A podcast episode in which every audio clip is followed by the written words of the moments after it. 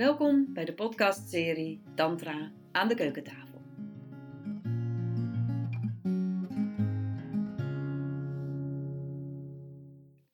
Mijn naam is Wendy Doeleman en vanuit Bliss Your Body begeleid ik mensen op het tantrapad. En in deze podcastaflevering ga ik in gesprek met Jan Geurts, schrijver van onder andere de boeken Verslaafd aan liefde en Bevrijd door liefde. En in die boeken kom je af en toe het woord tantra tegen. En ik ben heel benieuwd wat tantra voor Jan betekent. En de podcast begint nadat we een paar minuten op mijn verzoek in stille meditatie hebben gezeten. Hmm. Denk ja, eigenlijk is dat het, hè? Gewoon maar gewaar zijn. Gewaar zijn, hè?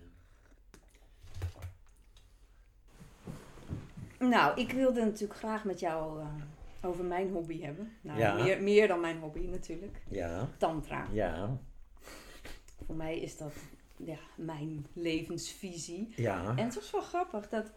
Ja, ik kende jou natuurlijk een beetje van het boek over opvoeden. ja, En toen hadden meerdere mensen al in de loop der jaren gezegd... Ja, Jan Geurts moet je lezen. mhm, En ja, het kwam er dus niet van. mhm. Maar afgelopen tijd waren er meerdere studenten van mij die zeiden... Ja, nee, maar Jan Geurts, dan moet je, dan moet je echt Ja. lezen.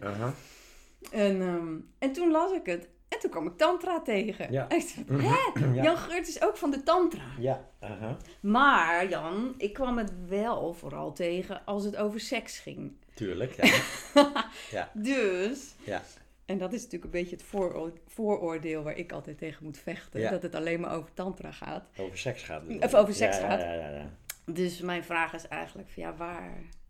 Wat is tantra voor jou?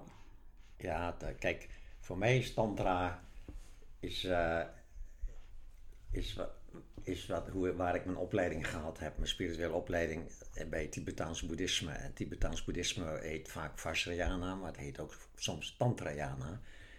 En, dat is, en daar is tantra is helemaal niet alleen maar over seks, maar gaat over transformeren van alle zogenaamd negatieve emoties in zeg maar pure energie.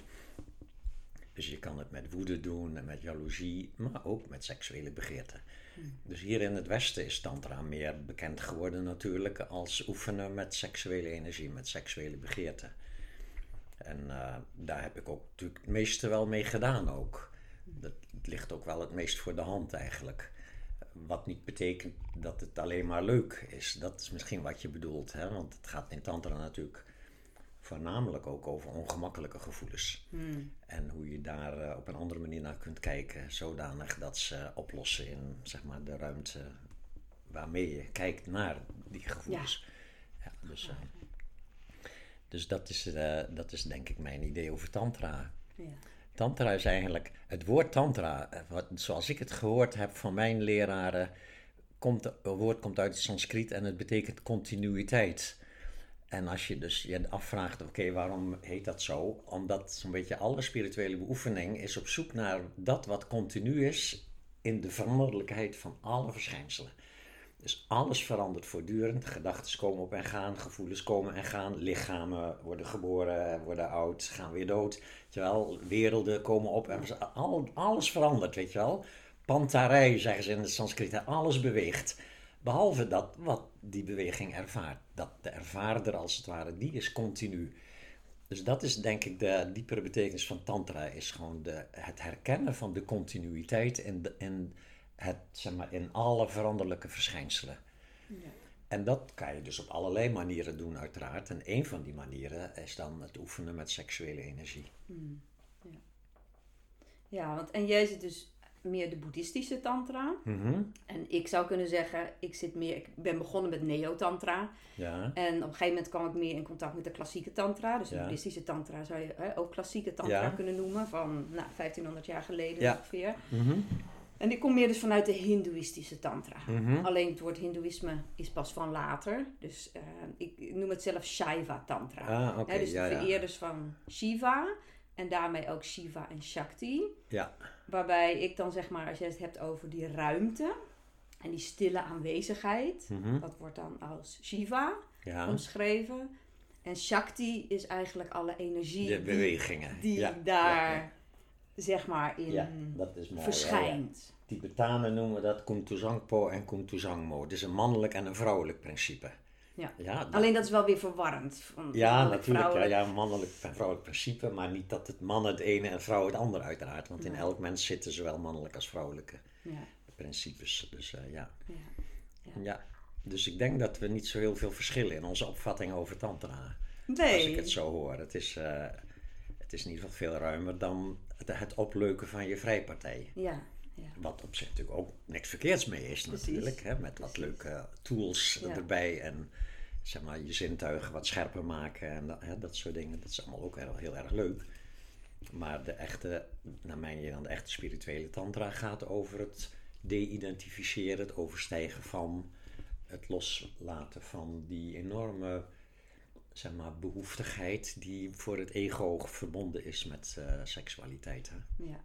Ja. ja, want jij schreef natuurlijk al van, ja, we kunnen het hebben over ego-tantra en spirituele tantra. Ja, Toen dacht ik, oh ja, start niet eigenlijk bijna iedereen met ego-tantra. met ego-tantra? Ja, ja, tuurlijk, tuurlijk. En, en Ik- voor mij gold dat ook van, Dat er miste iets. Hè? Er miste iets en er moest iets opgevuld worden. Tuurlijk, ja. en ja, ja. dat is er soms nog Ik kan me herinneren dat ik, eh, dat was ook een, het is bijna twintig jaar geleden, dat ik een keer eh, een tantra-cursus ging doen bij eh Centrum, Centrum voor voor Tantra. hè. 20 Dat jaar was toen nog geremmeld en Carla deed Nog dat toen nog zelf. Nog steeds. Ja, en ehm, ja, ik ging daarheen. Ik was net een jaar of twee, drie bezig met spiritualiteit, maar ik wist nog van niks eigenlijk.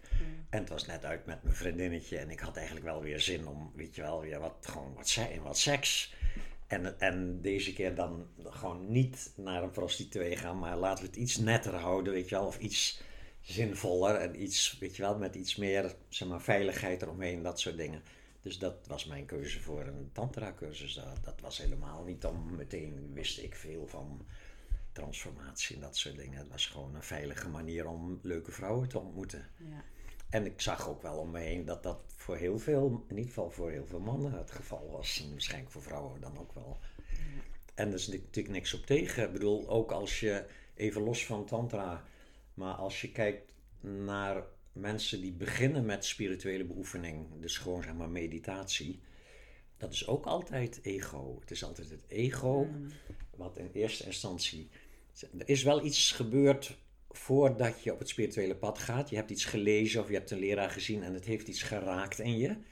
Dat is wel een zuiver, zeg maar, een zuiver soort even een moment dat die innerlijke waarheid als het ware even aangeraakt is. noemen ze dat. Ja. Die eerste... Ja, dat eerste, hè. Maar dan onmiddellijk daarna is het natuurlijk het ego wat zegt... Wow, weet je wel, dit klinkt goed, dit ga ik doen, weet je wel. Lekker, weet je wel, vrijheid en spirituele liefde en dat soort dingen. Dat wil ik ook allemaal, hè. En vrij van mijn nare gedachtes. En ego gaat gewoon beoefenen. En dat is natuurlijk het geniale van, zeg maar, de Boeddha en andere spirituele stromingen. Dat is ingecalculeerd. De, het ego begint met beoefenen. En al oefenend, als je de juiste oefeningen doet, dat wel komt dat ego geleidelijk aan zichzelf tegen in die beoefening. Ja. Kom je als het ware geleidelijk aan tegen van, hé, hey, wacht even. Hier zit een motivatie achter die tegelijkertijd het onderwerp is van mijn beoefening. Dus ik ben, wie kijkt naar wie in de meditatie? Nou, eerst is het het ego wat naar het ego kijkt en dan geleidelijk aan ontdekt dat ego dat, er- dat hij niet zelf de kijker is, maar dat er iets door hem heen kijkt, als het ware. Wat we dan gewaarzijn noemen, hè? of Ja. Boeddha-natuur, of non-duale essentie, of wat dan ook. Hè? Dus het is volstrekt eh, normaal en ook, ook, je kan dat niet vermijden, dat het het ego is wat op het spirituele pad gaat en gaandeweg, als het ware, zijn eigen, zijn eigen ehm, illusoirheid ontdekt, of zijn eigen, je zou kunnen zeggen, zijn eigen mentaalheid. Dat het echt allemaal een mentale constructie is, dat hele ego, dat, dat, dat je hem nergens kan pakken, als Ja. het ware. Ja. Is het hetzelfde als wat door mijn leraar de pure motive genoemd wordt? Hij heeft het over impure motive en pure motive. Van waarom bewandel je dit pad? En dan moet je het woord puur, dat in het Nederlands klinkt dat niet helemaal lekker. Ja. Maar hij Mhm. zegt van het impure is eigenlijk dat je het doet vanuit, er is, een, er is eigenlijk iets niet goed met mij. Ja. En Mhm. eh, dat moet anders. Ja. En de pure motive is eigenlijk, tenminste, ik begin altijd ook mijn, mijn, mijn eh, practice 's ochtends met vanuit dat pure motive. Van Ja. ik, ik doe het uit liefde Ja. voor mezelf en voor eh, Ja. alles in het universum. Ja. Ehm, en niet vanuit de basisovertuiging of zo van dat ik niet goed ben. Want ja, Ja. in wezen ben ik gewaar zijn. Mhm. Ben ik heel, is alles perfect op Ja. dat niveau. Ja, ja, ja. Ja. Ja, alleen het grootste deel van de dag zitten we daar natuurlijk niet. Zijn we Nee. wel degelijk ook gemotiveerd door het proberen te vermijden van afwijzing en zelfafwijzing. Ja. Ja, dus dat is, en dat is ook volstrekt normaal. Ja. Ja. Ja. Uh-huh. En nog even over de, van hoe, als ik kijk van hoe mensen bij mij komen. Dus Ja. ja. bijna iedereen begint uit ego-tantra. Ja, Eh, maar er zijn ook wel mensen, en die komen vaak vanuit het boeddhisme. Die Ja. hebben eigenlijk al een heel stuk spiritueel pad gelopen. ja. En die missen iets in het pure boeddhisme. Mhm. Je zou kunnen zeggen, ze missen wel die shakti. Ja, Die, het werken met energie. ja, Ehm, een zekere juiciness. Ja. En, en dan zie ik wel een verschil. Dat mensen Ja. al gemediteerd hebben. dat dat als ik dan eh, zeg van maak contact met Essence Nature. Dat is dan de- het woord wat ik Ja. vaak gebruik. uh-huh. Dat ze Tuurlijk, dat als hebben. dat al hebben beoefend, ja, dan uh, dat neem Dat je mee. mooi. Ja, dat neem je mee. En Ja, die willen eigenlijk vaak meer naar het lichaam. Ja. Naar de ervaring, naar het lichaam. Ja. Toch ook wel dan Ja, want het traditionele Oosterse boeddhisme eh, was niet zo, of tenminste zoals dat nu in het Westen dan vaak gegeven wordt, nog door, zoals door eh, Leven in Aandacht hè, van Thich Nhat Hanh, of Mhm. de vele eh, Tibetaanse clubs of Zen-boeddhisme, zijn niet zo heel erg lichaamsgerichtachtig. Hè. Nee. Mijn leraar bijvoorbeeld had, had er helemaal niks mee. We hebben in al die jaren dat ik bij die Tibetaan les gehad heb, er zat geen moment in van dat we ook met lichaamswerk bezig waren of wat dan ook. Dat is allemaal, zeg maar, de geest, weet je wel. De geest die zichzelf moet leren herkennen en dat soort dingen. En natuurlijk, dat is ook wel de essentie. Alleen voor veel mensen is dat lichaam gewoon het grote obstakel. En, eh, En de ingang. en de ingang uiteindelijk, ja. Dus, eh Maar zeg je dus dan dat, het pure boeddhisme voor de meeste mensen bijvoorbeeld in het Westen lastig is? Ja, ik weet, je kan het niet algemeniseren, maar als ik dus mezelf naga, dan inderdaad, mijn leraar raadde iedereen zelfs af om met tantra bezig te zijn. Dat in het Tibetaans boeddhisme was dat zoiets van, dat ga je pas doen als je Ja, heel erg hoog gerealiseerd bent. Dan mag je pas met een, een consort gaan oefenen. Hè?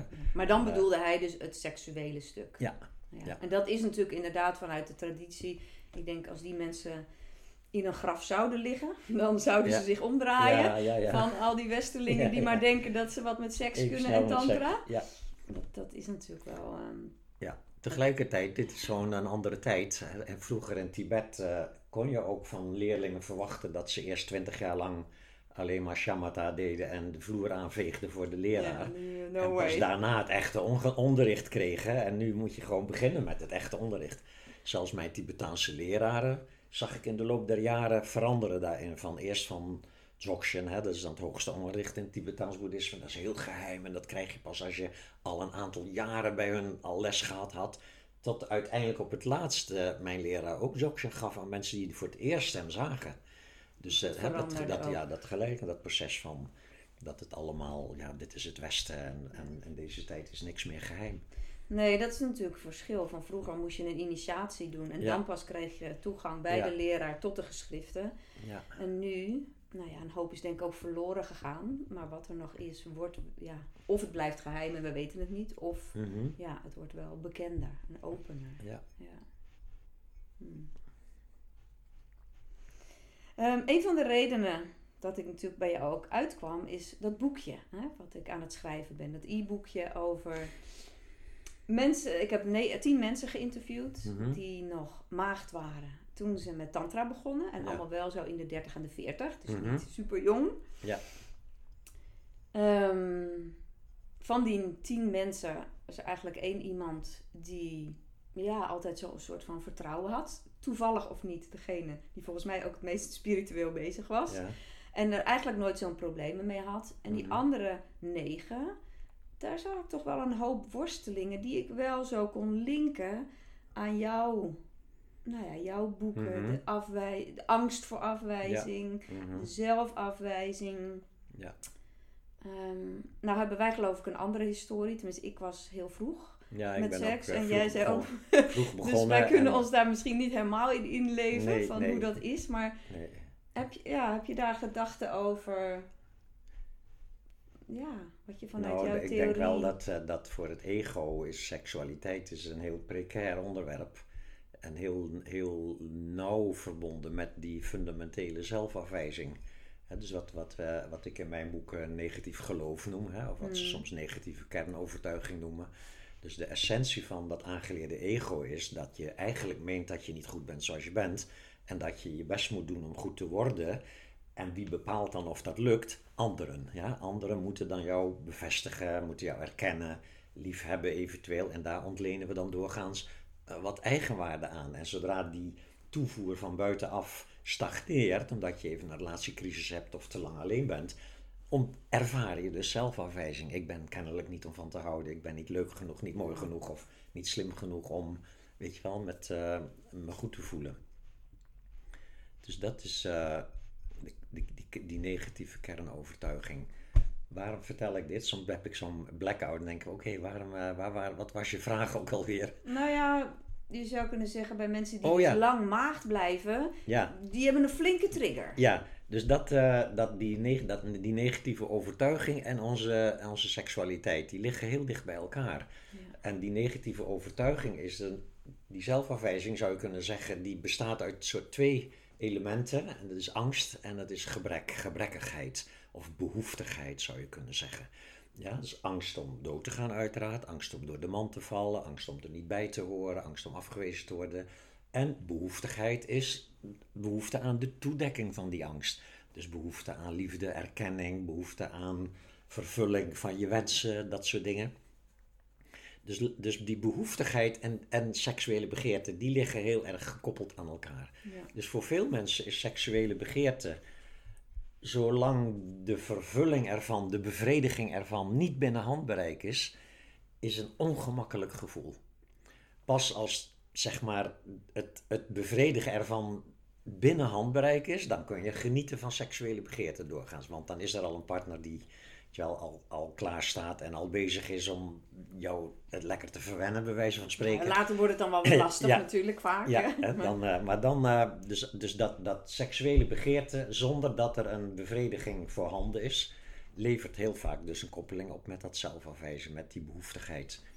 En dus de, zit daar een soort dwangmatigheid achter dat het bevredigd moet worden. Ja, dus dat is denk ik hoe we doorgaans, de meeste mensen met seksualiteit omgaan, als een soort ongemak, wat in een bepaald kader dan wel prettig gevonden kan worden, maar er moet wel aan een aantal veilige voorwaarden voldaan zijn. Zoals een partner die eh, min of meer al bereid is om jou te helpen van jouw seksuele begeerte af te komen. Want dat is dus ook altijd, het uiteinddoel is dus altijd ook het, het, het bevredigen van de begeerte is ook meteen het einde ervan. Dat, hè, dus dat hele systeem, dat ken je natuurlijk van... Ja. Dat, ehm, en dat is ook waarom we in Tantra dan oefenen met het uitstellen of zelfs het helemaal nalaten van Ja. de orgasmische bevrediging. Ja. Maar als je nou dan bedenkt, oké, deze mensen worstelden daarmee mee. En nou, ze gingen misschien biodanza doen of iets anders. En uiteindelijk komen ze bij tantra. Mhm. Wat zou tantra hen dan eigenlijk moeten bieden volgens jou? Kijk, als we het hebben over eh, mensen die dan heel laat pas begonnen zijn met hun seksuele leven. Ik bedoel, jij en ik zijn vroeg begonnen, maar in mijn geval was dat ook volledig vermengd met zelfafwijzing. Met totaal gebrek aan zelfvertrouwen, met een dwangmatigheid om te scoren. Ik was in, in mijn jonge jaren, pakweg vanaf mijn zeventiende of zo, was ik gewoon alleen maar op jacht, weet je wel. Dat was toen in de, in de popcultuurtijd, hè, de jaren 60, 70. En dan ging je gewoon eh, elke weekend ging je uit naar een tent waar dan een band speelde. en dan ging je voor de muziek, maar je ging vooral om een meisje te versieren. En dan in de pauze probeerde je haar mee naar buiten te lokken. En dan ergens in een fietshok probeerde je dan hoe ver je kon komen met zo'n meisje. En aan de hand daarvan was je avond geslaagd of niet geslaagd, weet je wel. Dus dat was allemaal heel eh, koud eigenlijk en, en heel ongemakkelijk ook. En met heel veel onzekerheid, met heel veel angst omgeven ook. En als het dan gebeurd was, en het was natuurlijk in een, in, in een mum van tijd, was dat dan weer achter de rug. En dan had je een schuldgevoel van hier tot ginder en zo. Fijn, ik, ik heb een moeilijke eerste Ja. jaren gehad. Wat Maar goed, deze mensen hebben dat dus allemaal niet gehad. En dan gaan ze naar tantra. Ja, maar deze En mensen dan? hebben dat ook gehad. Alleen zo, die hebben dus de nare kant zat hem in dat het gewoon er niet van kwam. Dat Ja, ze dat gewoon niet waar. eens durfden eraan te beginnen. ja. Terwijl ik dan nog zoiets had van iedere keer weer opnieuw probeerde je dan weer. En, dat, en dan iedere keer was het gewoon weer heel pijnlijk en heel, heel eh, vervelend als je het dan weer achter de rug had. Hmm. Eh, dus die mensen, maar dus, dat, dus als je nu die vraag van wat, wat vind je dan bij Tantra of wat zou je dan moeten vinden? Ik denk wel dat als je mensen zou kunnen helpen met hun eerste periode van seksualiteit in zo'n veilige setting, met een begeleiding die verstand heeft van wat er allemaal gaande is in jonge mensen. Ja, mooier. Kan dat haast niet. Ja, of eventueel dat, je, dat mensen, als ze geluk hebben, een iets ouder iemand treffen waar ze hun eerste seksuele ervaring mee hebben, die wel al, zeg maar, enigszins op zijn gemak is of op haar gemak is met eh, seksualiteit en dat op een hele rustige manier dan jou kan uitleggen hoe dat allemaal in elkaar zit en dat je en ook vooral iemand die zegt het is helemaal niet raar hoor dat je zo zenuwachtig bent van tevoren en zo. Dat hoort er allemaal bij zo dat soort dingen dat eh, dat ik bedoel in mijn tijd ik had niet eens voorlichting gehad Eh, tegenwoordig zie je alles op internet al maar vroeger was dat Hmm. gewoon een kwestie van ja had je ouders die daar iets over vertelden op school werd er sowieso niet over gepraat ja mijn vader vroeg mij een keer toen had ik al een jaar of zo had ik al ge- zeg maar, seks gehad. En op een avond, toen we een keer met z'n tweeën gewoon in, eh, in huis waren zonder andere mensen erbij, toen zei hij ineens: Jan, weet jij het verschil tussen mannen en vrouwen? Dat is- en, en ik voelde gewoon hoe nerveus die was. Dus ik begon toen echt, ik heb hem hartelijk uitgelachen. Zeg, pa, daar ben je nu echt te laat mee. En hij was opgelucht, soort van: oh, oké, oké, goed, goed, weet je wel, onderwerp gesloten. Dat was het enige wat er thuis Oh. ooit over gezegd is. Maar nu schets je, eh, tantra is natuurlijk een plek waar intimiteit en soms ook seksualiteit aan de orde komt. Ja. Maar als ik kijk naar mijn eigen workshops, daar zit daar ook veel meditatie. Mhm. Stille meditatie, gewaarzijnsmeditatie en actievere meditaties. Mhm. Jij vindt niet van dat je tegen deze mensen ook zou kunnen zeggen van ga nou maar gewoon lekker gewaarzijnsmeditatie doen. Dan ontdek je vanzelf dat dit allemaal ego gedoe is. Mm. En, en, en ontdek nou maar gewoon die ruimte waarin alles er mag zijn. Ja, kijk, gewaarzijnmeditatie is, is eh, naar mijn idee de essentie van alle spirituele beoefening. Maar tegelijkertijd heb je vaak een, eerst de andere spirituele beoefening nodig om in ieder geval je geest een klein beetje tot rust te brengen en een klein beetje je geest leren kennen. De geest in de zin van de, de babbelgeest, als het ware, een beetje leren kennen en een klein beetje je eigen ego al een klein beetje leren kennen van wat is dat nou een patroon en zo. Voordat je werkelijk in staat bent om rustig te gaan zitten en, en je gewaarzijn als het ware te laten ontwaken. Ja. Dus eh, nee, dat, dus dat, wij noemen dat in Tibetaans boeddhisme relatieve en absolute beoefening. Dus gewaarzijn is de absolute beoefening. Ja. Maar je moet ook dingen in je geest doen, zoals wat je doet met mantra's, wat je doet met ademhalingsoefeningen, wat je met lichaamswerk doet. Ja, en, en natuurlijk ook met seksuele begeertewerk en zo. Dat is allemaal, dat zijn als het ware de dingen die je, die je doet terwijl je gewaarzijn beoefent. Dus dat is als het ware de verhouding. Je moet ook in het begin, je moet de monkey mind iets te doen geven ook. Ja. Ja, zodat hij zichzelf een klein beetje kan trainen in, zeg maar, kalmeren en een beetje naar zichzelf leren kijken. En dan... Dus eh, ik, denk, eh, ik denk dat het heel goed is als mensen op het spirituele pad komen, dat ze niet alleen maar uitgelegd worden van ga maar op een stoel zitten of op een kussentje en doe maar gewoon niks. Terwijl dat wel de essentie is van alle beoefening. Ja. Het is te veel gevraagd, hè? Er is Ja, te dus, veel. eh, ja, dus eh, het begin moet je dan gewoon incalculeren dat mensen ook, een, ook handvaten moeten hebben. Al is het alleen maar ademhaling volgen, of een keer een mantra reciteren, of met een visualisatie wat doen, Ja. of wat met eh, liefdevolle vriendelijkheid beoefening of zo, dat soort dingen. Nou ja, en ook in verbinding met anderen. Hè? Wat in mijn Ja. workshops ook gebeurt. Van, inderdaad, ga maar gewoon eens oogcontact maken. Mhm. Hè? En wat gebeurt er dan? Nou, zat ook, ik heb ook jouw online cursus eh, gedaan. Dus Ah daar ja, ja, ja, die met die in. oefening in oogcontact Ja, en het ja, verbreken en- van oogcontact, ja. Nou ja, ook aanraking. En wat vind je fijn in de aanraking? Wat vind je Aha. niet fijn? Ja. Dus, dus Dat zijn prachtige dingen als je dat, als je dat kan doen binnen die context van en van zeg maar helderheid en vriendelijkheid ontwikkelen, maar ook binnen de context van dat dat ego moet een beetje getraind worden in, Ja. weet je wel, dat al die, al die heftigheden en dat ego, dat daar niks verkeerds aan is. De, die vriendelijkheid, die acceptatie, dat is ook eh, een belangrijk onderdeel. En dat is vaak wat, eh, wat jonge mensen die beginnen met seksualiteit, daar ligt dat nog heel, heel gevoelig voor. Dus eh, ik, Nou ja, qua, qua gevoeligheid. Ik heb wel gewoon gemerkt, zeg maar van die negen, tien mensen waren er zeven of zo in mijn workshops geweest. Dat er ook mensen waren bij wie het proces van afwijzing eigenlijk nog versterkt werd. Dus dat was ook wel soms een pijnlijk stuk. Mhm. En dat overkomt mannen eerder dan Ja. vrouwen. Ja. Want op een of andere manier voelen de vrouwen van, oh, hier, is- ook al weten ze het misschien niet, maar hier zit iemand, oh, die is nog wat onhandig hierin. Mhm. En dan kunnen vrouwen soms ook, nou, Mhm. wel Ja, hard wil ik niet zeggen, maar ja, als ze mogen kiezen, hè, dan ja, gaan ze ja. naar die, die man. En dan Ja. Kan, kan het dus ook nog eens zo'n workshop extra versterkend zijn voor het afwijzing van, oh, Ja, tuurlijk, ja. Ja, dus, eh, en dat is natuurlijk precies ook waar Tantra over gaat, hè? Dat je niet alleen maar leuke dingen nee. creëert, maar ook eh, confronterende dingen. En dat is natuurlijk het mooie als je dat dan toch kan inbedden in een soort meta-veiligheid. Een soort van, Ja. oké, we gaan hier dingen doen. En misschien ga je je wel helemaal afgewezen voelen en heel verlaten voelen en zo. Ja. Dat mag, weet je wel. En dat hoort erbij. Dit is je proces. Ja. Niet alleen maar leuk. Nee. Dus, eh, dan hebben we het toch wel eens over de pleasure-pain verhouding. Ja. Ja. dat als het alleen maar leuk is, doe je geen goede tantra. Nee, Als het alleen maar ellendig is, dan is het, doe je dan ook geen is goede het tantra. bijna nog hertraumatiserend. zou Ja, het dan moet je kunnen mee oppassen natuurlijk. Ja. Ja. Dus, dan, eh, dus daar moet je ergens eh, daar een soort middenweg in vinden. Hè? Maar het is zo leuk dat jij zegt het en ik zeg het ook in mijn workshops en ik zeg het ook tegen mezelf. Ja, Maar als ik in de shit zit, ja. dan is het dan moeilijk, is de ja. kunst, hè? Van, Ja. kan je het dan nog zien? Kan je Want- dan nog liefdevol zijn, hè? Ja. En, en ik hoorde ook iemand zeggen van, ja, als het zenuwstelsel zeg maar zo overprikkeld is, wat kan door ja, iets wat een enorme trigger is voor Ja. jou, Mhm. ja, dan, eh, dan is het eh, een grote kunst. Ja. Hè? Van, om toch weer naar Ja, Dat is... eh, liefdevolle gewaarzijn te Ja, gaan. daar heb je gewoon eh, lang, dat is waarom je heel je leven lang eigenlijk blijft oefenen dan. Hè? Gewaarzijn beoefening is dan.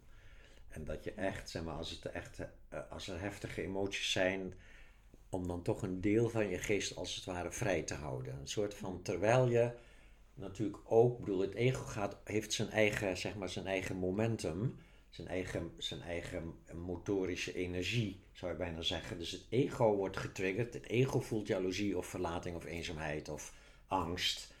En het, het gewaarzijn, als, als het getraind is, dan kan het als het ware daar tegelijkertijd bij aanwezig blijven. Dat betekent dus niet dat gewaarzijnbeoefening jou op een gegeven moment bevrijdt van ego's, zeg maar, verkrampingen. Die, de eerste aanzet tot verkrampingen zal gewoon altijd nog plaatsvinden. Je zal altijd nog schrikken als je afgewezen wordt. Altijd nog pijn voelen als je er niet bij hoort op een of andere manier. Ja, en maar dan komt, hoe lang duurt het voordat dat gewaarzijn dan zegt... Oh, wacht even. Oh, dit is het weer. Oh, ik ben het, ik ben het weer aan het doen, weet je wel. Oh, ik zie nu dat... Oh, dit is...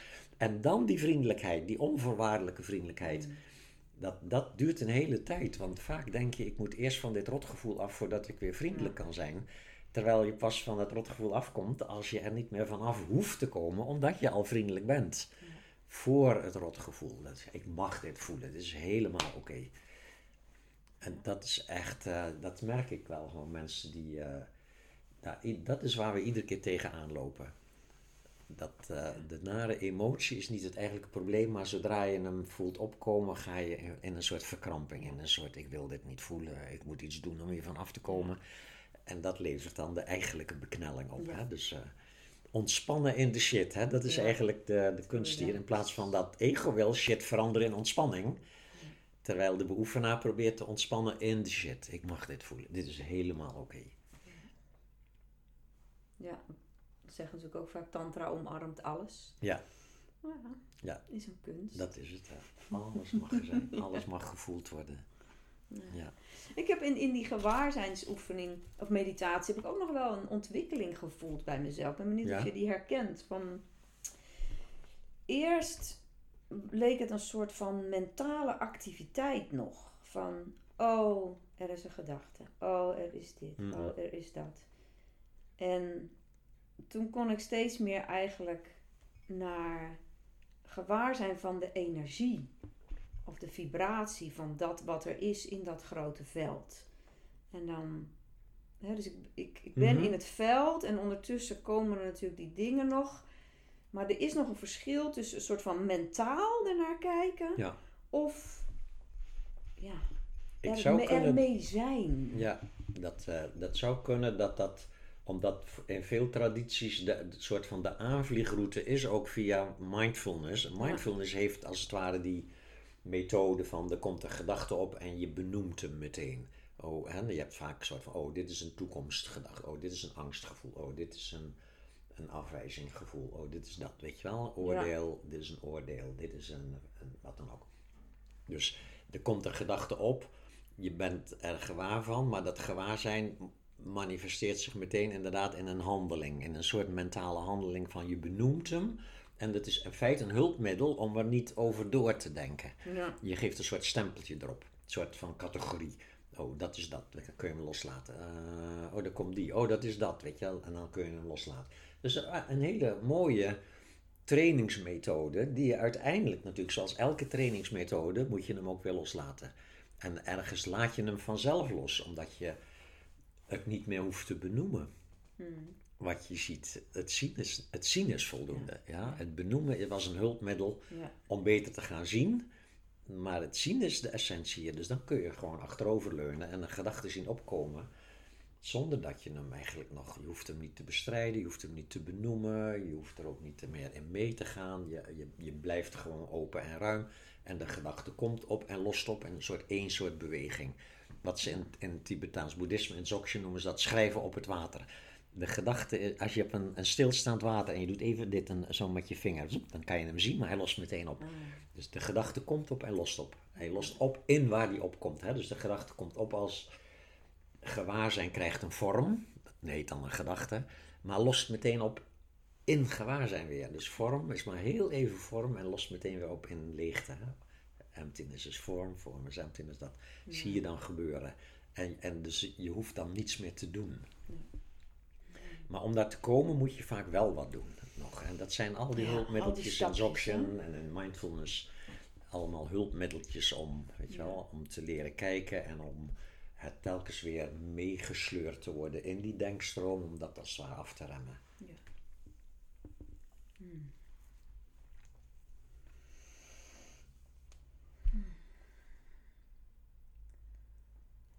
Ja, ik had nog een, een vraag over iets wat jij in meerdere podcasts beschrijft. Jouw nice guy patroon. Mhm.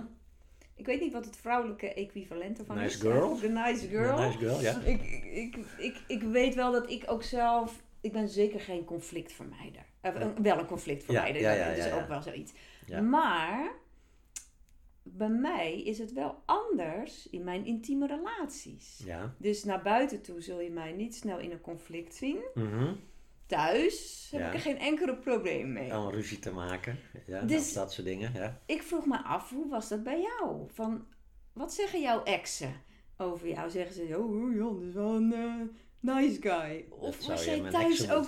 moeten- zou je mijn exen moeten vragen. Of was jij thuis ook wel anders? Want, en, en heb je daar een verklaring voor? Als dat bij meer mensen Kijk, in, de, in, een, in een intieme relatie heb je natuurlijk, op een gegeven moment is er een zekere mate van veiligheid waarin je dan wel eh, durft te zeggen dat je iets niet leuk vindt.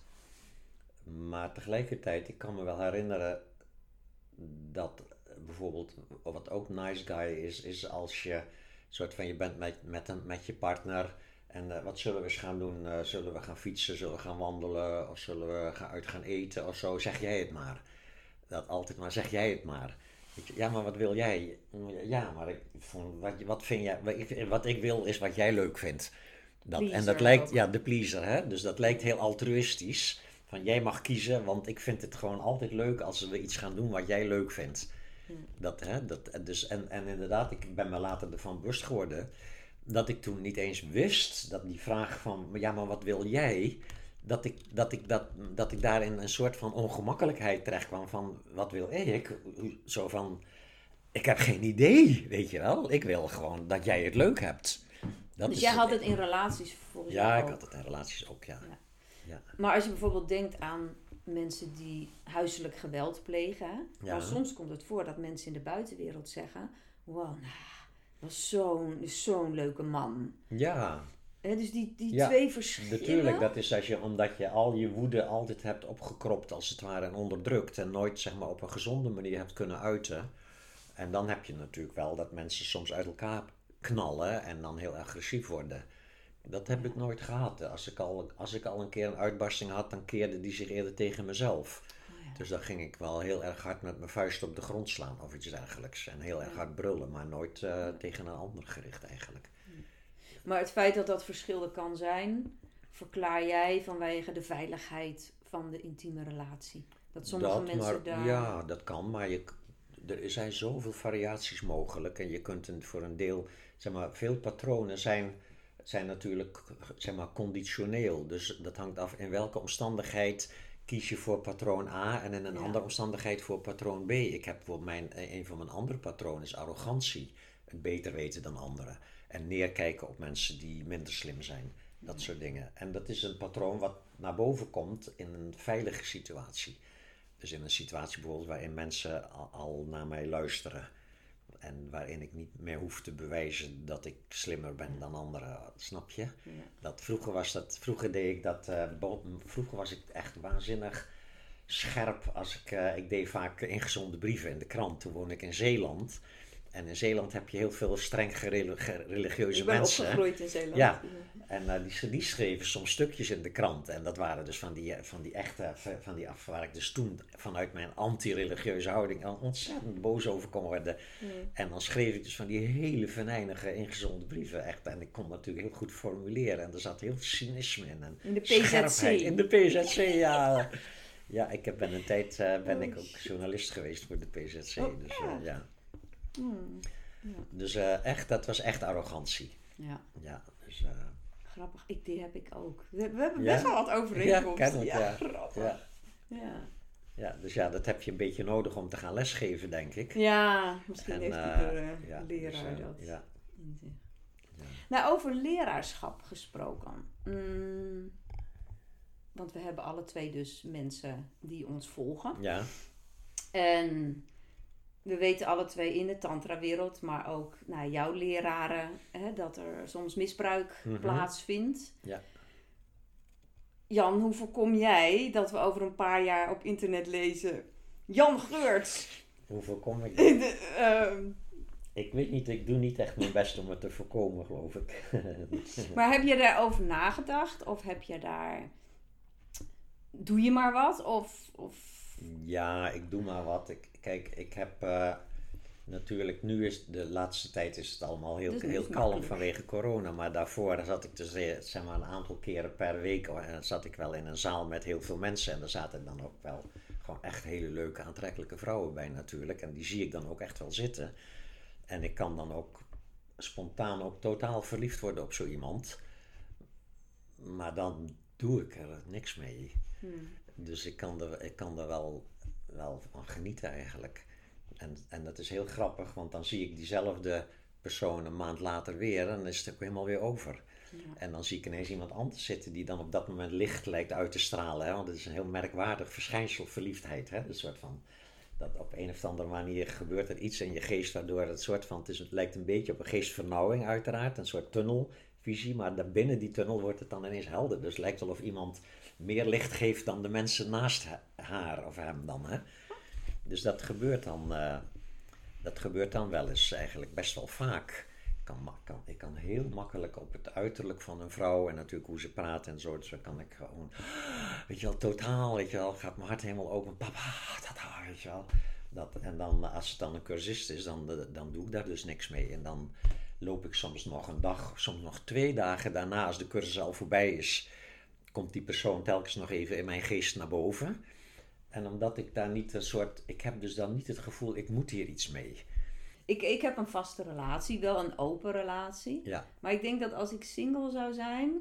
Ik ben vrouw, dus dat mhm. ligt waarschijnlijk net iets minder gevoelig dan andersom. Mhm. Maar als ik single zou zijn, dan zou ik wel, zou ik wel heel scherp op mezelf mogen zijn. Ja. Dan denk ik Mhm. wel van, hé, wacht even, wat kan Ja. wel, wat kan niet. Ja. Mhm. En, Ja. ehm, ja, ik heb ook zeg maar assistenten, dus ik heb wel een team om me heen. En dan, dan Ja. hebben wij het daar wel over. Ja. Hè? Van, ja, wat kan wel, wat kan niet. Ja, tuurlijk. In tantra-cursussen ligt dat natuurlijk nog meer voor de hand dan wat ik doe. Is toch tamelijk, zeg maar, mensen zitten altijd op afstand van elkaar. En eh, als er al aanraking is, dan is dat heel voorzichtig. En meestal is het alleen maar oogcontact en verbaal, als het ware, uitwisseling. En, ehm, en verder knuffelen mensen elkaar bij het komen en bij het gaan. Dat is natuurlijk vrij normaal voordat corona Ja, was precies. ja. Vroeger. Ja, vroeger, ja. ja. Ja. Ja. Hey, en je, je zegt van, nou, ik, ik, volgens mij ben je best wel van de latrelatie. Ja, je blijft apart. Je, je blijft, elk blijft zijn eigen leven houden, Ja. uiteraard. Ja. En eh, je onderzoekt welke dingen je wil delen en welke dingen je niet wil delen. Dus bijvoorbeeld je vriendenkringen, die moet je niet met elkaar delen. Elk houdt zijn eigen vriendenkring. Toevallig kunnen er gemeenschappelijke vrienden ontstaan, uiteraard. Dat is niks op tegen. Maar je gaat niet eh, de boel bij elkaar gooien. En net zo goed met geld ga je niet bij elkaar gooien. En dus eh, je, dat, hè, dat, Maar Jan, ja. nou klinkt dat best wel een beetje alsof jij alleen de leuke dingen wil. Ja, dat is natuurlijk het bezwaar wat mensen, wat mensen hebben die zeggen van, oh, alleen de lusten en niet ja, de lasten. Hè? precies. Zo Ja, kan ja, ik het ook. Ja, ja, ja, nou, dat moeten ze dan maar eens proberen, want er, je Of komt natuurlijk best wel... eh, nou, het, het, het vraagt wel wat. Hmm. Want het is niet alleen maar een soort van, eh, los jij eigen shit maar op, eh, ik wil geen problemen met jou of zo. Het is ook elkaar best wel bijstaan als het wel moeilijk is natuurlijk en elkaar daarin helpen. Maar eh, het is vooral elkaar ruimte geven. En dat, eh, dat ruimte geven, dat vinden de meeste mensen niet zo makkelijk. Vrouwen, Dus, en, denk ja, ik ook. maar mannen ook hoor. Ja? mannen kunnen ook buitengewoon in paniek raken als een vrouw eh, interesse krijgt in een andere man. Dat kan heel erg kwetsend zijn natuurlijk. Hè? Dus op dat Ja. gebied... dus en je ziet natuurlijk dat er open relaties zijn waarin mensen dat redden door een bepaald deel van hun gevoel juist uit te zetten. En je hebt open relaties waarin mensen in staat zijn om die gevoelens te integreren. Dus dat je het inderdaad wel, wel, wel zeg maar, pijnlijk vindt dat je partner ook met een ander wat heeft, maar dat je daarover kan praten en dat je dat kan hebben Mm. en dat je dat transformeert in, in zeg maar meer zelfstandigheid en meer liefdevolheid. Dus dan draagt het bij aan spirituele groei. In het andere geval is het vaak zo dat ego's hebben natuurlijk ook hun manier van doen. En dan is een open relatie is spreiding van afhankelijkheid. Dus je, hebt, je, hebt, je bent minder bang om de ene partner kwijt te raken omdat je er nog een andere hebt. En als jouw andere, de partner er ook nog een andere heeft, als je beide dus nog iemand anders erbij hebt, dan kun je ten opzichte van elkaar heel ruim zijn. Ja. Ja, Ja. Totdat een van beide partners zeg maar zijn buitenechtelijke partner kwijtraakt. En dus nog alleen jou heeft. En jij hebt nog wel een andere Ja. intieme. En dan gaat het, dan gaat het schuren al vaak. Hè? Dan, eh, Mm. Dus dat is goed om te herkennen, al dat soort dingen. Het is niks verkeerds aan, maar eh, vaak leveren open, leveren open relaties dus extra veel, veel ellende op. En, en, Ja. En vaak veel meer ellende dan mensen met hun beoefening al aankunnen. Mm. Dus dan wordt het toch bijna altijd een soort einde verhaal en dan, dan eh, lost het niet zoveel op. Dus dat idee dat het van alleen de lusten en niet de- lasten is. eh, Nou, dan zou ik zeggen een latrelatie die monogaam is. Die lijkt me dan nog het meest makkelijk. Een monogame latrelatie. ja, ik heb Maar dat goed. een tijd gehad en dat was, maar dat was monogaamheid vanuit, vanuit eh, zeg maar liefde. Hmm. Dus ik had, eh, tien, dat is nu denk ik een jaar of 10, 12 geleden dat ik een relatie kreeg met een vrouw. En we bleven echt allebei apart wonen. Dan, vanaf de eerste dag hebben we gezegd, we gaan elkaar niet claimen of zo. Je bent echt vrij om gewoon alles te onderzoeken wat je belangrijk vindt in dit leven. En zo hebben wij een jaar of zeven, acht, hebben wij een, een zo'n relatie gehad zonder dat een van beide partners ook maar ooit de behoefte had om met iemand anders intiem te zijn. Dat kwam gewoon niet in je op. Het was zo vervullend. Ja, daarna ontstond dat wel, weet je wel. Toen was ook een, hele, een periode dat we het heel moeilijk hadden met allerlei knoppendrukkerijen bij elkaar. Uiteindelijk zijn we op een liefdevolle manier uit elkaar gegaan. Omdat er ook een soort spiritueel soort van... Zij ging een andere kant op spiritueel dan ik. En dat leverde ook allemaal spanningen op. En dus het was gewoon beter om elkaar helemaal los te laten. Dus dat was een pijnlijke periode. Daar heb ik over liefde en loslaten geschreven. Dat boek gaat over relatiecrisissen en hoe je ze kunt benutten. Ja. ja. Dus ook uh, dat soort relaties, uh, je ontkomt niet aan dat je een bepaald, dat ego een bepaalde hechting aangaat. En dat is volgens mij ook heel gezond. En dat ego dus ook pijn heeft als een relatie uitgaat. Ja, dat uh, is op geen enkele manier te vermijden. En als, kijk, als een latrelatie is, dat kan, dat kan natuurlijk wel dat je een latrelatie aangaat om te voorkomen dat je je te veel hecht aan iemand om het een beetje vrijheid, blijheid, een beetje soort van oké, leuk, één keer in de twee weken of zo heb ik gewoon een beetje wel een friends with benefit en mm. gezellig avondje uit en vrije erbij en, en eventueel nog slapen en ontbijten en dan klets zit, weet je wel. En uh, natuurlijk als mensen dat allebei prettig vinden is daar ook niks op tegen, maar dat is dan een manier waarin je je ego als het ware in een zelfbeschermingsmodus blijft staan. En die andere manier is dat je gewoon dat je, je, je, hart gaat helemaal open. Mm. En dan kun je een tijd lang monogaam zijn, omdat je hart gewoon helemaal open staat voor iemand. Ja. Dat er geen enkele andere persoon daar gewoon nog, nog enige interesse in je opwekt op dat gebied. Ja. Nou had ik een paar mensen gevraagd van, hey, hebben jullie een vraag voor Jan? Oké. En toen waren er twee vrouwen die reageerden, een beetje hetzelfde. Van ja, nou Jan is wel heel erg van de autonomie. En, en maar wat mag je dan nog wel verwachten in een relatie? En dat iemand, jij hebt een paar keer genoemd het voorbeeld van, ja, als jouw partner een jaar naar een klooster wil in Nepal, ja. ja.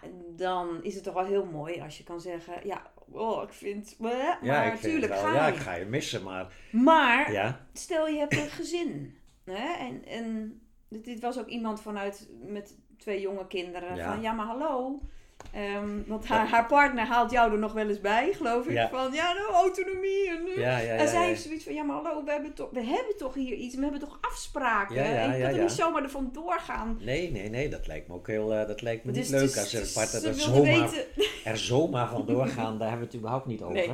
Maar waar we het over hebben hier is een soort een soort fundamenteel verschil met een traditionele ego-relatie is dat mensen menen dat ze recht op elkaar hebben dat sluipt er na een tijdje in. In het begin ben je nog dolgelukkig dat de ander ervoor kiest om bij jou in bed te kruipen, bij wijze van spreken.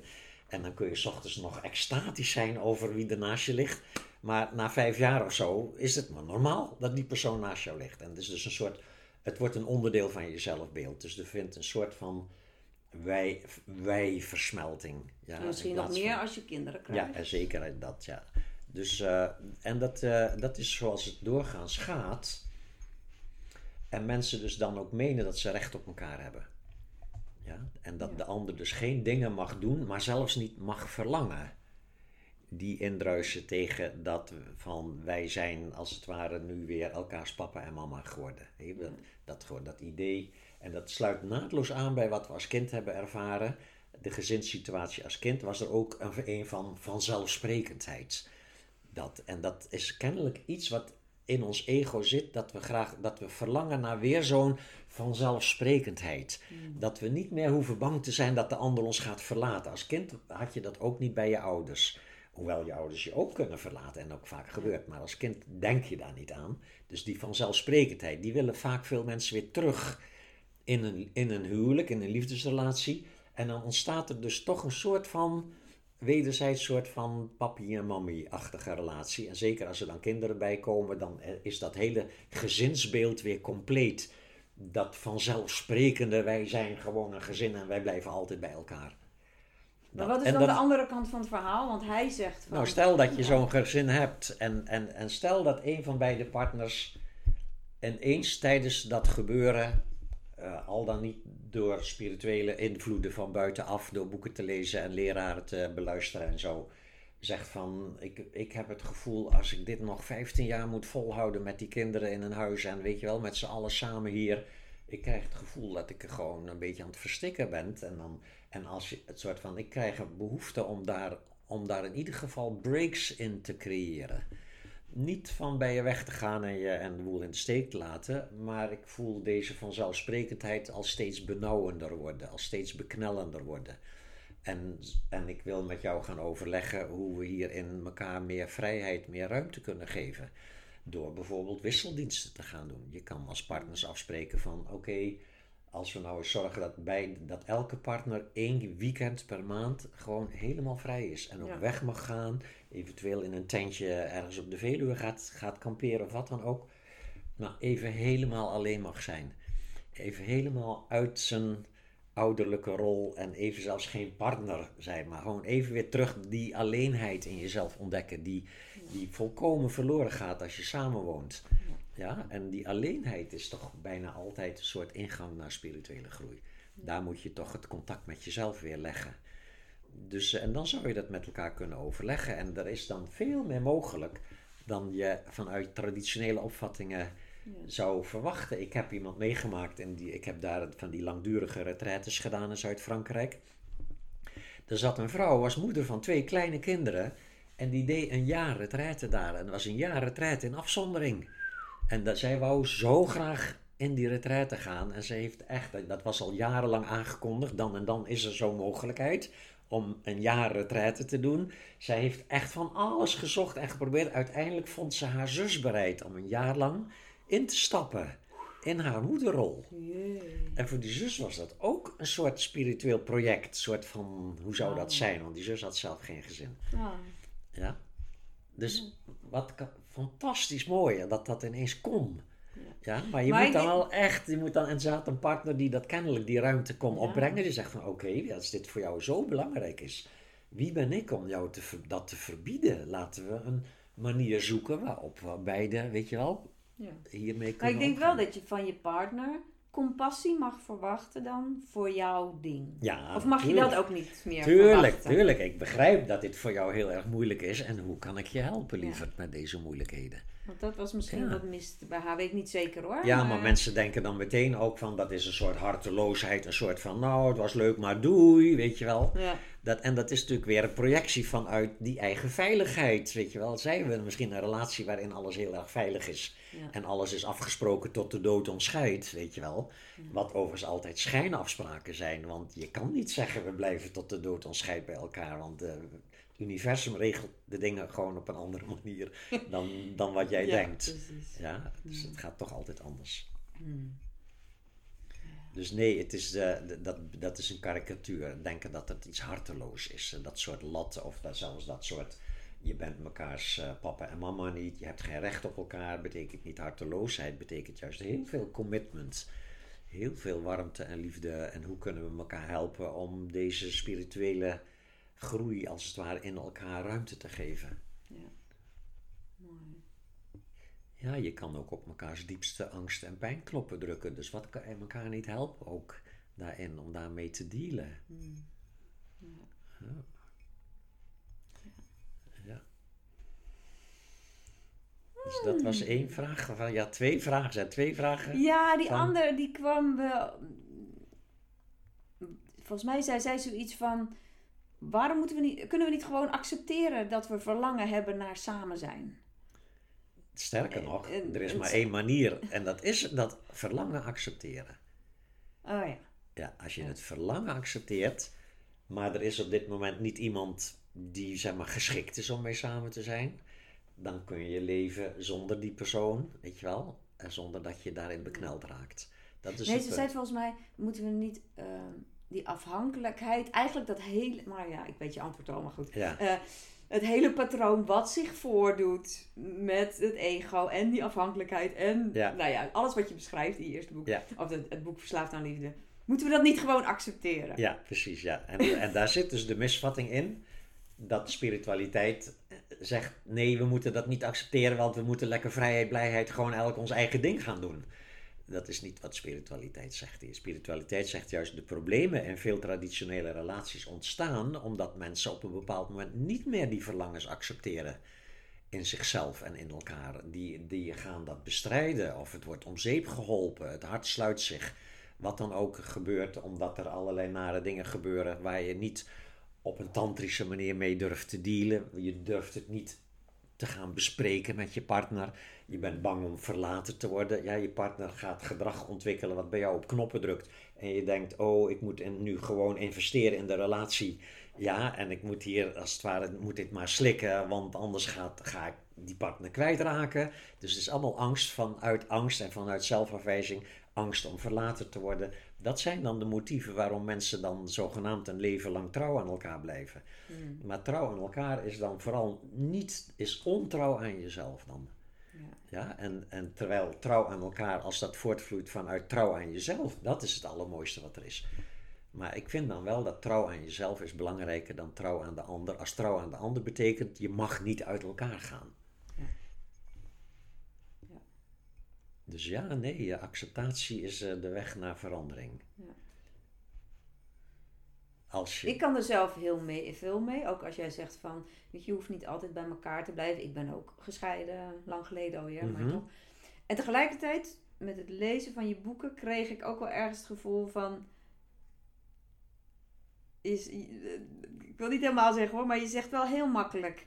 Nou, dan kan je beter uit elkaar gaan. Ja. Dus ik vond het wel ja, zoeken dat snap van... ik. Ja, ja. van- En het van- is natuurlijk nooit zo makkelijk. Nee. Nee, maar dat is dat grijze gebied van het begint te schuren in een relatie. En, en mensen denken dan dat het spirituele gedachtegoed zegt van als het een beetje begint te schuren moet je gewoon weer ophouden. Dat is absoluut niet het geval. Als het begint te schuren begint het eigenlijk juist interessant te worden. Dan is het spirituele werk mogelijk. Het echte spirituele werk. Daarvoor heb je alleen maar roze maneschijn, maar dan Ja. komt het echte spirituele werk. Maar als dat spirituele werk dan bijvoorbeeld leidt tot meer spanningen, dat kan, omdat bijvoorbeeld partners verschillende opvattingen hebben over het spirituele werk. Je zou kunnen zeggen, de ene partner wil wel met zeg maar, tantrische methode werken aan de geschillen en de andere partner wil eigenlijk gewoon liever geen sores aan zijn hoofd. Dan komt op een gegeven moment dat punt dat je misschien beter uit elkaar kunt gaan. Ja. Je kunt dus altijd kijken, is het nog liefde wat mij beweegt om bij deze persoon te blijven? Of is het angst voor eenzaamheid en verlating? Wat mij, zeg maar, bijna dwingt om bij deze persoon te blijven. Ja. Ja, en, dat, en dat laatste geval, zegt spirituele visie, zegt neem je angst. Dan doe gewoon waar je bang voor bent. Ja. Ik zou vanuit een mentaal stuk zou ik kunnen zeggen, als ik naar mezelf kijk, want ik heb dus vanaf mijn veertiende bijna continu relaties Aha. gehad. Hè? En het ging ook bijna altijd over in de ene. Dus Ja, als er iemand verslaafd aan liefde was, Ja, ja, ja. dan was ik het wel. Ja, ja. En nu ben ik 14 jaar samen. En wij hebben één, hè, seksualiteit is wel een, een issue waar we ja, verschillend in zijn geworden. Of uit, ja, wat verschillend in zijn geworden. En met echt soms momenten gehad van, ja, dit, dit gaat gewoon niet samen, dit gaat Ja. gewoon niet samen. Aha. En dan kan ik denken, ja, nee, eh, als je al die relaties, ja, je bent gewoon, je bent gewoon te bang. Ja, aha. En toch is het, voel ik zoveel liefde Ja, voor deze man. aha. Gewoon, ik kan het niet Ja. eens uitleggen waarom. Want Ja. ik kan beter uitleggen van ja, we zijn anders. Dus het zou helemaal niet logisch zijn om van hem te houden. aha. Maar als wij weer zakken in, nou ja, Essence Nature. Ja. hmm, En dat is iets waar hij ook een beetje verstand van heeft. Ja, we hebben helemaal hetzelfde pad doorlopen. Ja, ja, ja, ja. Dus nou, maar als, we in het ego-stuk zitten, Ja. nou, oorlog ja, soms ja, hoor. Ja, ja, nee, dat is. Schrikkelijk. Dan heb je dus toch een zekere laag al waarop die verbinding onaangetast is. En dan op het ego-niveau is het juist zeg maar, een soort strijd. Ja. Nee, dat is eh, denk ik prima situatie. Lekker op elkaars knoppen drukken en dan vervolgens het zelf oplossen. Ja, ja, alle twee. Dat is, heb ik wel geleerd. Voor mij was Tantra in het begin alleen maar met partner. Want ik heb hem Ja. ook leren kennen 14 jaar geleden Ja. in Tantra. En de, de, de retreats die wij deden, ging alleen maar over samen. Ja. En ik had helemaal geen practice thuis. Ja. En dat is pas van de laatste jaren. En ik ben steeds meer gaan voelen van... Ja, maar wacht eventjes. Die, die individuele beoefening, dat is mijn basis. Dat is de basis. En als ik die niet heb. Dan, dan raak ik verdwaald in het Ja. geheel. En raak ik verstrikt. Ja. Aha. Ja. Ja. Maar desalniettemin houden we het open. Volgend jaar is mijn laatste kind uit huis. En dan wil hij verhuizen. Dan gaan jullie apart wonen. Ik weet het niet. Oh, oké. Ja, ja. Ik weet het niet. We gaan het dat op dat eh, moment ja. eigenlijk invoelen van... Ja, wat willen we hier? Ja. Gaan we nu een plek vinden waar ik wil zijn, waar jij wil zijn? Ja. En als het zou latten zou zijn, ja, het heeft ook zijn voordelen, Ja, dat weet je. Ja, dat heeft zeker zijn voordelen, ja. Of een eh, heel groot huis met twee aparte woonunits of zo. Oh ja, dat zou ook Ik woon in zekere zin op die manier, hè, hiernaast die paardenstallen zijn helemaal verbouwd. Daar woont mijn zoon, mijn Oh, jongste zoon. Hij, Ja. heeft, hij heeft geen relatie, maar Nee, heeft wel een maar wel een groot huis. Een prachtig groot huis en, eh, en, en de helft van de tijd is zijn dochtertje er ook. Dus eh, Oh, ik vind het hartstikke gezellig. Maar, wij, maar dit is echt, dit, zo zou ik eventueel met een partner kunnen samenwonen op deze manier. ja. Elk je eigen huis. En zo dat je elkaar niet hoort en ziet als je gewoon je eigen ding aan het doen bent.